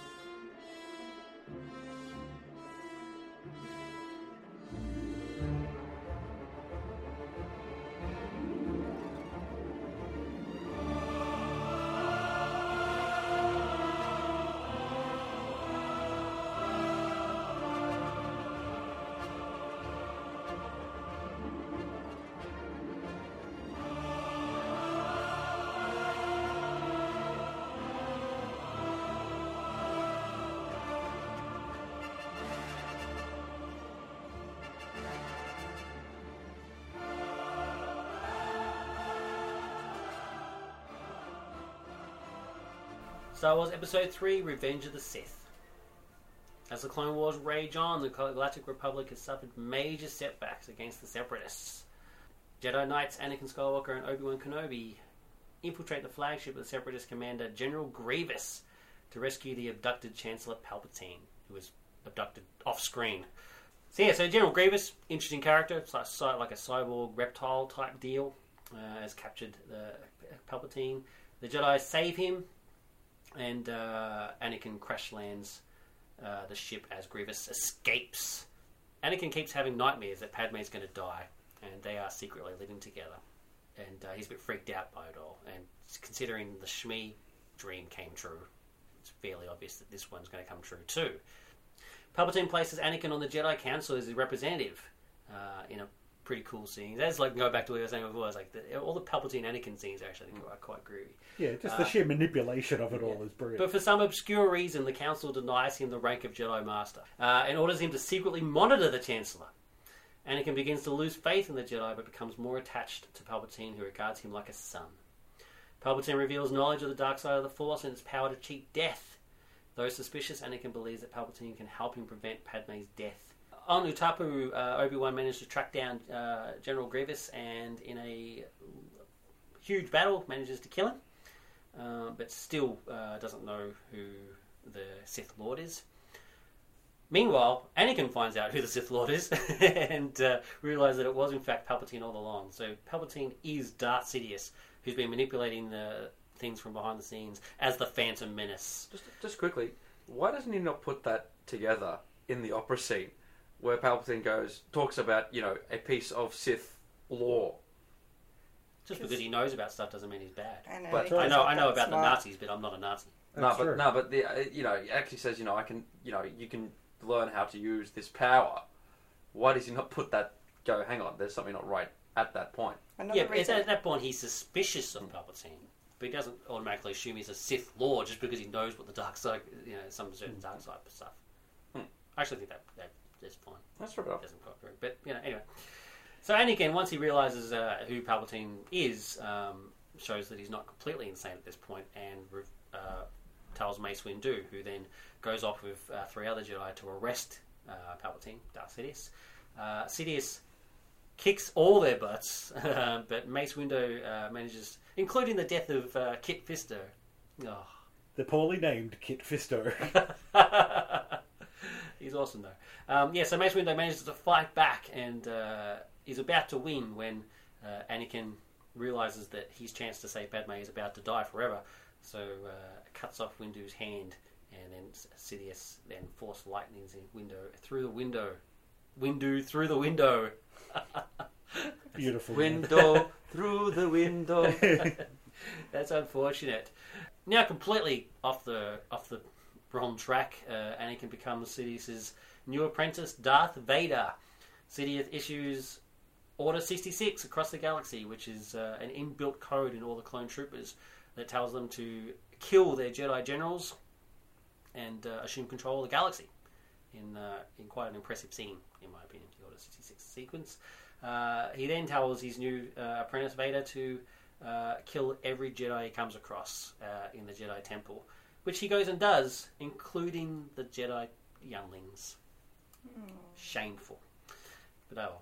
Well, you know, he does eventually blow up planets and things like that, so kind of makes sense. it's a heartbreaking scene, though. yes, it's it's well well done. It is very well done. He then, after after that, he then sends uh, Vader to Mustafar to kill uh, what's left of the Separatist leaders, including uh, Nute Gunray, who's managed to survive all this time. um, Obi Wan and Jedi Master Yoda discover Anakin's treachery and uh, split up. Uh, Obi Wan uh, goes to confront Vader, and Yoda confronts Sidious himself. You then have uh, intersecting scenes Yoda versus Sidious, where Yoda loses. Uh, it's a very impressive sequence. Yoda actually uh, loses and, and escapes. Um, In the middle of the Senate too, like yeah, a massive fight. It's great stuff. Um, and uh, Padme uh, goes off to Mustafar as well uh, to confront Anakin and find out what the hell's going on. Cause, and uh, and Obi Wan stows away. And when Anakin sees Padme, he's you know he's like, hey, we can be together and rule the galaxy. Sees Obi Wan, thinks that she, he's been betrayed. Force chokes poor Padme, who's pregnant at this point. And then Obi Wan and uh, Anakin have the best lightsaber sequence in the whole saga, in my opinion. On Mustafar, it's just awesome, visually awesome stuff. Uh, Obi Wan wins the fight, chops Anakin up like a piece of steak, and uh, leaves Burns him, him, burns and, him in lava. no, and leaves him to die on the, on the on the shore of the lava lake. It's uh, it pretty. and let's not forget Forget the about- lava lake does set him on fire I as know, well. just the heat alone. Forget about on where the Han Solo shot first. Obi Wan leaves him to die. Die. yeah, I'm, I'm with you. Uh, Padme gives birth to twins uh, and names them Luke and Leia, and then dies of a broken heart. Uh, Obi Wan takes Luke to the Lars on Tatooine, and um, Senator Bail Organa takes Leia to go live on Alderaan. Also saying wipe the droid's mind. And yet, wipe it doesn't wipe R2D2's mind. Only only wipe C3PO's because R2 can be trusted not to say anything. Um, my favourite bit in and the whole film. it is cool. It, it just to look at it's just see the C three PO's reaction. He's like, "What?" Well, because for the whole three films, I'm wondering how does C-3PO not know anything in the next spot? Yeah. And that explains it. I, I like and it's interesting. It's, it's actually C three PO thinks he's never been wiped. Mm. That's the the master of it. Anyway, I mean, during all this, uh, uh, Sidious um, senses that something's wrong, goes grabs Vader, rescues him, and uh, turns him into the cybernetic creature known as that we all know and love, Darth Vader. He's He's more more machine than machine. man. yeah, well, that pretty much sets Yeah. us up for Star Wars. In a nutshell. The cast: Ewan McGregor returns as Obi Wan, Hayden returns as Anakin, Natalie returns as Padme. Uh, it's basically just everybody who was in the first, in the other film, really. Uh, the extra people we have are Matthew Wood as the voice of General Grievous, uh, Jimmy Smits as Senator Bail Organa, which is pretty cool. Um, Christopher Lee returns as Count Dooku, and we also have a cameo from Peter Mayhew as Chewbacca Yep. during the Kashyyyk, Kashyyyk sequence. Uh, Lucas himself makes an appearance at the Coruscant Opera House as a blue-faced being named Baron Papanoida. Um, he's also there with one of his daughters. Uh, his son Jet uh, makes an appearance as Jedi in training uh, Zett Jukassa, um, who has a cool sequence where he's killed trying to defend the temple. Mm. He, he he goes out like a man. Good stuff. Good good stuff. And some sort of little little nerd tidbits uh, when Anakin, Obi Wan, and Palpatine arrive via shuttle to the Senate docks after crash landing. Uh, you can see the Millennium Falcon landing in the in the background. Um, Piloted by the clone Lando Calrissian at the you time. would, you would have to assume, yeah. um, there was going to be a scene with a ten-year-old Han Solo on uh, Kashyyyk, um, but they didn't do it in the end, which is good. 'cause Seriously, That's fan service as, as, at utmost. Sometimes there's nothing wrong with a bit of fan service. I I'm cool with a bit of fan service, but not when it's Boba Fett looking directly at the camera. I mean, that's just insane. But, you Or know, what's when we need to E- be told ET, that- e, the, E- the ETs in the Senate during Phantom Menace. That's cool. R2D2 on the, on the wall during Raiders of the Lost Ark. That's cool. Boba Fett looking at the camera is a disgrace. You're never going to get over that one, are you? I'm not. Disgrace. Uh, also, also, uh, and although it's not a direct cameo, the growl that Tarfful uh, makes in the Kashyyyk sequences is the is the same growl that Itchy makes in the Star Wars Holiday Special, Oh, God. which I thought was awesome. I would have thought they would have done their best to make sure that they don't reference the Star Wars holiday. That's how Oh, they I know, at I- I've all certainly costs. done my best to forget the Star Only Wars uber special. nerds would know that. That was awesome stuff. Uh, production notes: Lucas began, began working on episode three even before the previous film, Attack of the Clones, was released. Um, he actually had uh, quite a different story. Uh, the film was going to start with seven battles and seven planets uh, to show the Clone Wars, essentially. Uh, but he then uh, reorganized the plot. He uh, found flaws of Anakin's fall to the dark side and made massive story changes. Instead of opening the film with the various Clone Wars battles, Lucas decided instead to focus on Anakin, ending the film's first act with his murder of Count Dooku, which I forgot to mention during the plot summary. So there you go. Um, It's like we did with Obi Wan. yeah. Oh well. Sorry about that, people. You're going to see. You've all seen the film anyway. What are you talking about? There was uh, a lot of speculation on the uh, subtitle the, of the film. Uh, some options included "Rise of the Empire." Um, there was an April Fool's joke version called "The Creeping Fear," which would have been awesome. um, but yeah, eventually became uh, "Revenge of the Sith," uh, which is a play on "Revenge of the Jedi," which was the original title, "Return of the Jedi." After filming was completed, Lucas then made even more changes to the film. So even so, after he'd finished filming, and still made more changes in order to focus more on Anakin. And basically gave him more believable reasons for why he would fall to the dark side. So playing more on what happened in Attack of the Clones and the the Tuskens. Um, so instead of because he no longer trusted the Jedi, it then became because he wanted to save Padme.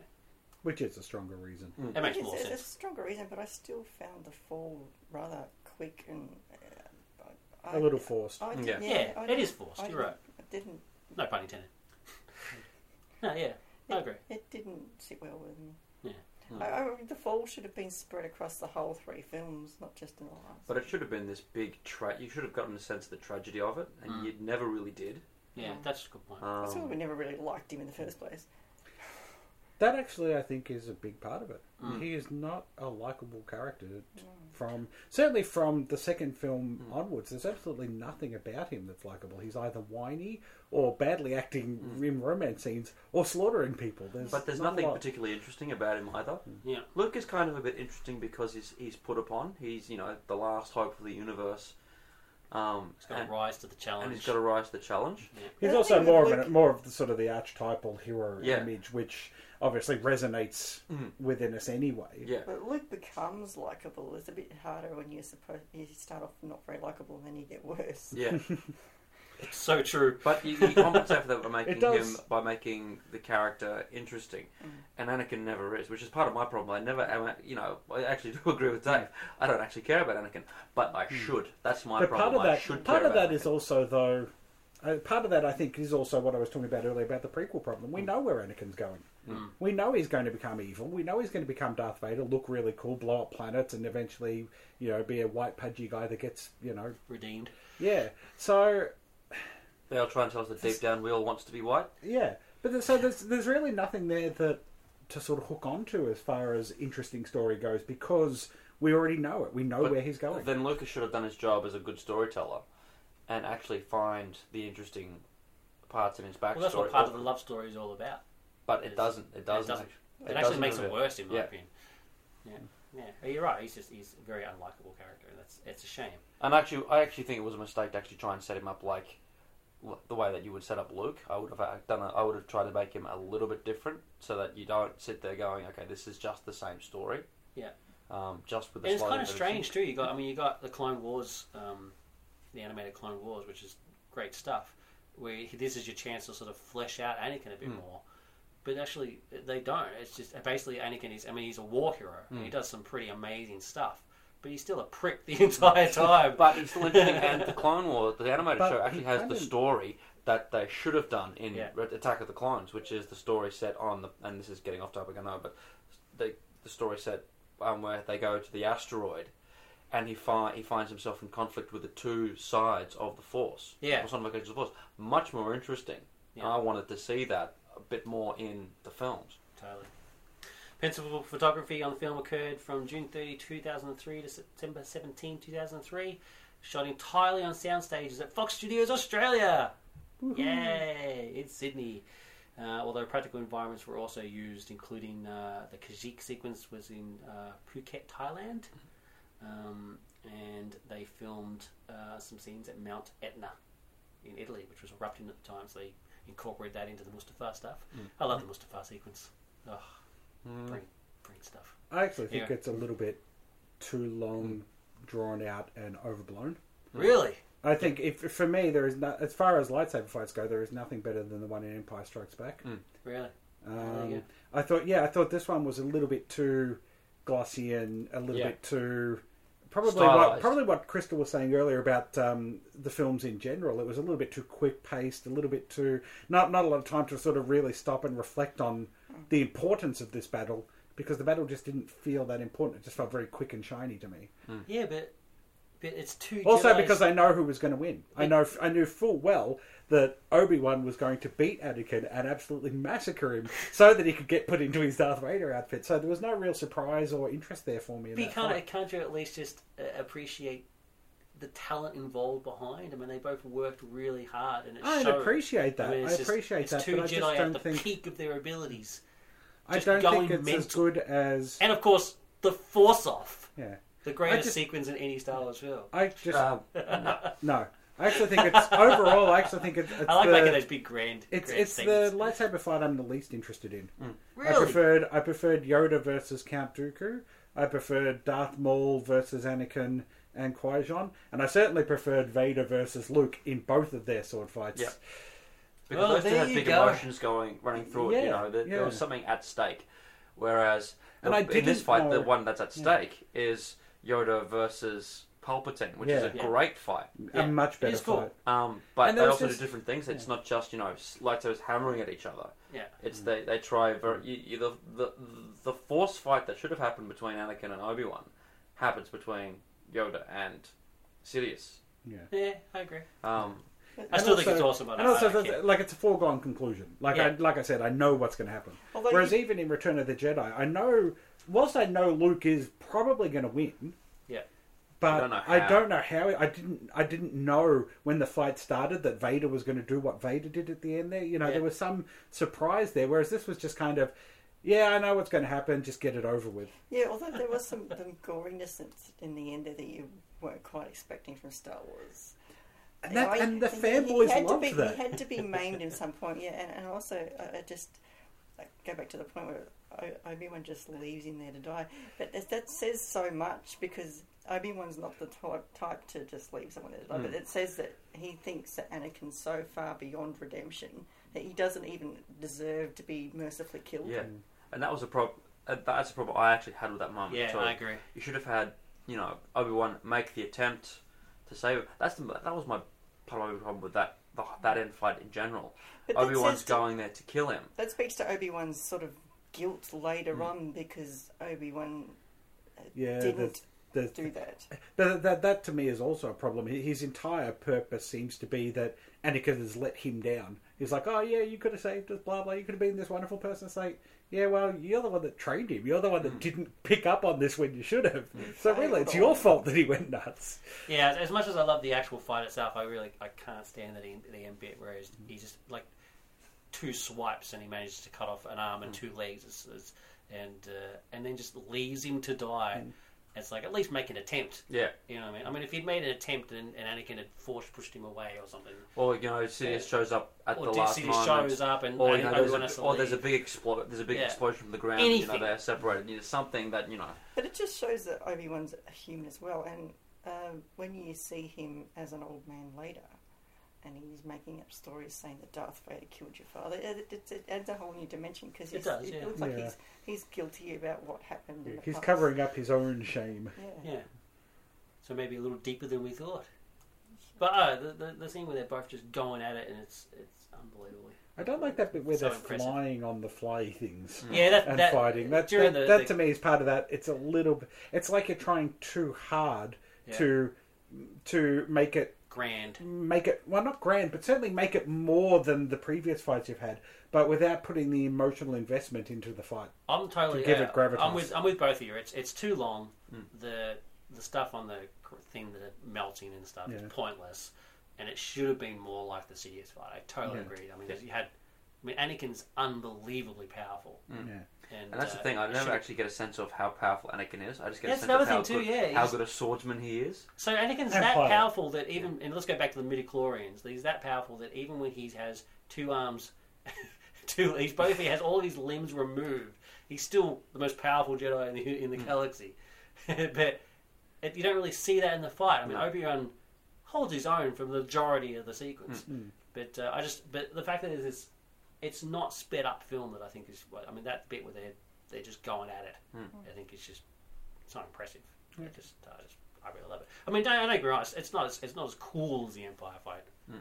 and I It agree. doesn't With have every, as I much agree with everything invested you're in saying. it. Yeah. It doesn't Yeah. have as much invested in it either. Oh, okay. Uh, So so so because I uh, because uh, I agree with everything you're saying, I'm saying it's probably not the best lightsaber Yeah. fight, but I still love Yeah. it. also, also, Empire has the shock of Yeah. Luke actually getting his butt kicked. Yeah, Like you don't expect, especially in movies back then, you don't expect the hero to lose so badly Yeah. and almost be dead by the end of the film. he does get annihilated. uh, Revenge of the Sith was eventually uh, the only Star Wars film to have the same actor in the suit. So, uh, so Hayden Christensen actually got to play uh, Darth Vader after begging to get it done. So they had a special suit made for him because he's not as tall And as, just just as doesn't David Prowse. doesn't quite look right. He doesn't fill out the suit well enough. I don't think. He doesn't fill it out. That's true, but he's still he's he's Yeah, but maybe as he gets new- older, he puts weight on or something. yeah. They give they give him robot muscles when they get when they replace No, his no. I arms can, and as, legs. as, a, as a man who's getting older, I can attest that as you get older, you put on weight. and so it's, uh, you know, it's, it's, it's perfectly natural. During the process of shaping the film for its theatrical release, uh, Lucas uh, dropped quite a few scenes, including Yoda arriving on Dagobah and the deaths of um, some of the Jedi's during the Order 66 sequence, um, including the death, oh, and also the death of Shaak Ti on, bo- on board the Invisible Hand. Uh, the film was released May 19, 20, 2005 to coincide with the 1990 release of Phantom Menace. Uh, a copy of the film leaked on peer-to-peer file sharing networks on the torrents uh, hours after opening in theaters. It's it's this is hilarious. Um, it was a work print, so obviously it was one of the employees. So they eventually found the guy and uh, took him down. Um, but what's what's hilarious about it is it's actually um, it was released in Shanghai as a bootleg DVD with Chinese subtitles, and uh, the translation is just gold. It's it's so ridiculously bad. The title uh, is is uh, Star War: The Third Gathers the Backstroke of the West, um, and um, I thought it was about swimming. uh, whenever somebody seems whenever somebody says it seems, it's translated as good elephant.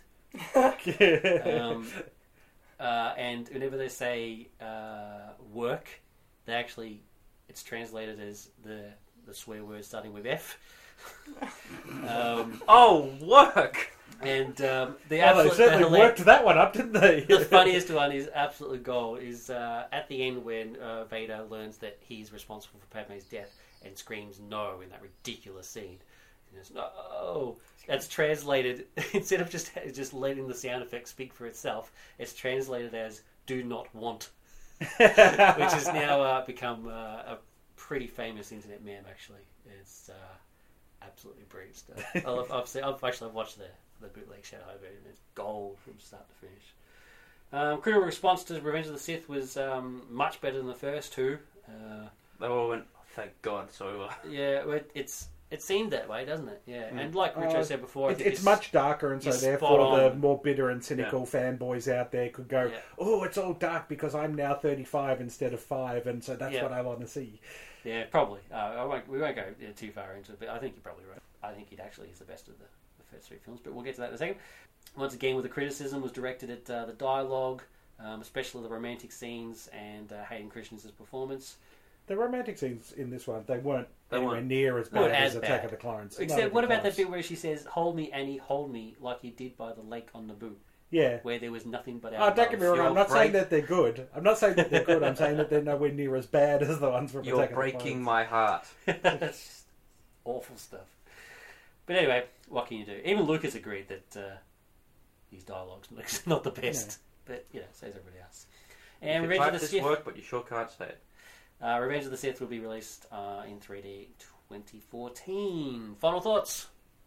I give this one and a half looks, really, for Ian McDiarmid. Hmm. Um, you know, the build up to his character in the part in the first two films has been great, and here he's allowed to cut loose. It, the public is allowed to cut loose, and Ian McDiarmid rises to the challenge. He is magnificent. It is a the performance of the prequel trilogy. Hmm. It's great. Palpatine's great. All the Palpatine stuff is magnificent. Even when he's going nuts at the Senate, saying, "Yeah, you know, we've all got to rise to the challenge. We've been threatened, and this is our best chance. You know, the best chance for peace is to make war. That sort of stuff. Great stuff. Special effects, as usual, top notch. I think my stepdad actually put this can put this better than I did when he watched it. It's all exposition. Great looking ship though. Which I just went, yeah, that just pretty much sums up the prequel trilogy. Um, it, it's by the numbers, sort of going from here to from A, going from A to B, really just to fill in the gaps. Um, I agree with what Crystal said. Vader's Anakin's fall and Vader's rise should have been much more momentous. Mm. I think the best moment in the film is actually where he becomes Vader fully. Mm. It's it's then ruined by the worst moment in the film where he, which is his reaction Do not want. to um, to Padme's death. Yeah. Um, the Vader as I know and love would have heard that Padme would have dead, just caused massive destructions, and then strutted on out of there. Yeah, but to be To fair, have- to be fair, he has just woken up for the first time, strapped into a giant suit. I'm sure he's not quite used to how to use that suit or Actually- what to do in, in, in with what's happened. But I So- don't hear, I don't, the Vader that I know wouldn't actually, you know, yes, fall the to his knees and go, no. But no! the thing is, the but Vader still you know- Anakin at that point. Yeah, the Vader you know is 20 years later. Actually, I actually expect him in that scene to turn to Sidious and say, "Okay, I want El Bruno back because that's what you said you could do." Hmm. And it's, why doesn't he do that? So it's kind of strange. I mean, I understand here he's upset. Because it's that- like, well, I did this strictly because you said you'd keep her alive. Because so then you'd have to have Well- explain a whole why Sidious isn't Then you'd need her another back. movie. Isn't it meant to echo the Luke's no? Oh, of course. Oh, it I mean, is, it's, yeah. it's all. It's all obvious. Probably the wrong why. place to put that in, but Yeah. You know, he's actually now added a no to the to the Return of the Jedi sequence where he throws the he throws the Emperor down the Yeah. shaft. He now screams no. Yep. Okay. It's terrible in the Blu-rays. It doesn't really it affect me in either way. uh, still not as bad as the new Cry Out How. Oh, anyway, Revenge of the Sith. Yeah, actually, I actually don't mind this film, and uh, I think uh, I, I shamefully have to admit this because of exactly what Richard just said. It is it's darker and uh, like you, it's And, become uh, darker and more cynical. and uh, is more more aimed to me, I suppose. I don't, I don't know. It's just I just I don't mind it. It's just it's not as not as clunky. It moves at a pretty good pace. Um, the Palpatine Sidious stuff is all awesome, um, especially the confrontation where he's like, yeah. he's like, when they actually confront him, he's like, yeah, "What are you going to do about it?" you know, Calling it's me like, out, Master and- Jedi. and, uh, and then he, uh, he's, when his lightsaber slips out of his sleeve, I was like, "This is gold," and uh, it just takes them all down. It's just it's brilliant, great stuff. Um, and uh, yeah, I've already, like I've said, I've already mentioned that I like the the lightsaber scenes. I'm also this is also uh, my second favorite piece of Star Wars music is the music that plays during the last fight. Um, brilliant stuff. Uh, second only to the Imperial March. Third would be the Ewoks. Yumcha. Yes, it's, it's just I just I just I like it just because it's just enjoyable. I mean, this is the one the one of the three that I'm willing to watch multiple times and have, of course. So it's uh, it's great stuff, and it's and uh, yeah, the dialogue is awful, but they you know it always is. But it's it's less awful in this period, and plus it, it just opens with the the cool invisible hand sequence and just goes from there. Well, if the dialogue was good, it wouldn't seem like Wars. That's true. It wouldn't be Star Wars.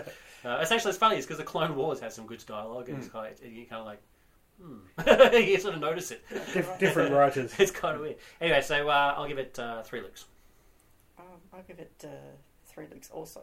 I, I, out of the first three, I enjoyed that one the most, but for the reasons Luke said were negative, I just. Uh, well, also the same reason I like Return of the Jedi. It, it, it just ties everything up, and I like how it's a bridge between the first lot and the second lot. Um, like I said before, my, fa- my, my, my favourite bit is when they wipe C3PO's mind. uh, Because that was bugging me throughout the whole three films. How does how does he not know? I, I gotta say, I There are some other. There's a lot of other loose ends in there that I wish they had it tied up. But um, yeah, that was I liked that for the tying up. bit. I gotta say, I find the presence of C3PO in these movies at all to be pro- possibly the most ridiculously contrived Pointless. aspect of the movie. Yeah. And I actually would have preferred that they didn't include him at all. Mm. Yeah. Um, I agree. because they, they, it's like they try to shoehorn him in just because everyone loves C3PO.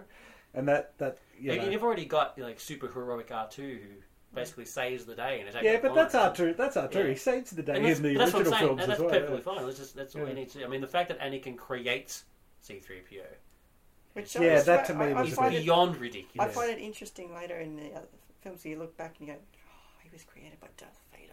I know it's just silly. I mean, it's meant to it's meant to symbolise just how good an engineer he is. Mm. But he could have had something else. He builds his own pod racer. Yeah, What more really. do you That, need that's, to know? that's enough. That's all you need. Yeah. So yeah, it's just it's just a bit silly. I really like the first half of this film, especially the stuff involving Palpatine Hmm. and everything, and leading up to the bit where the Jedi's are slaughtered and everything, and Palpatine's plan hmm. has is finally being enacted.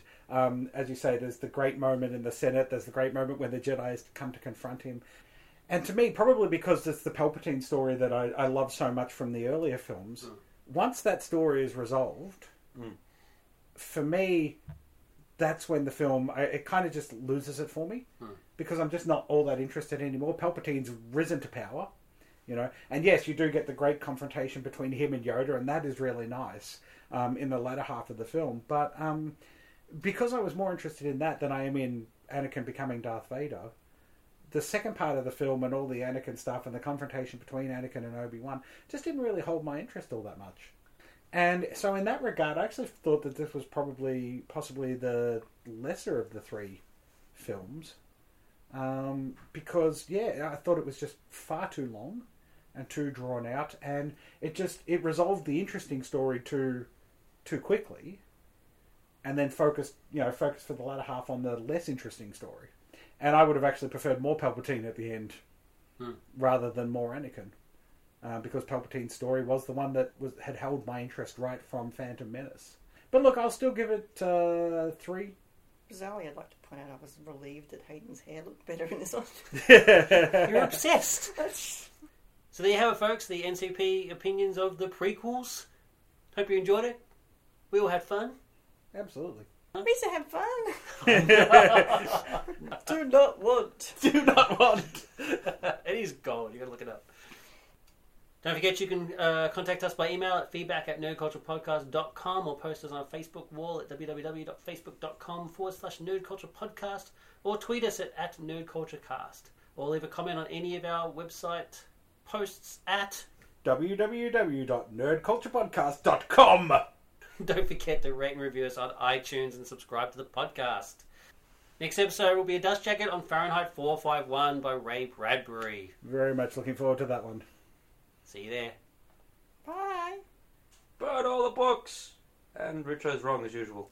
Do not Do not want.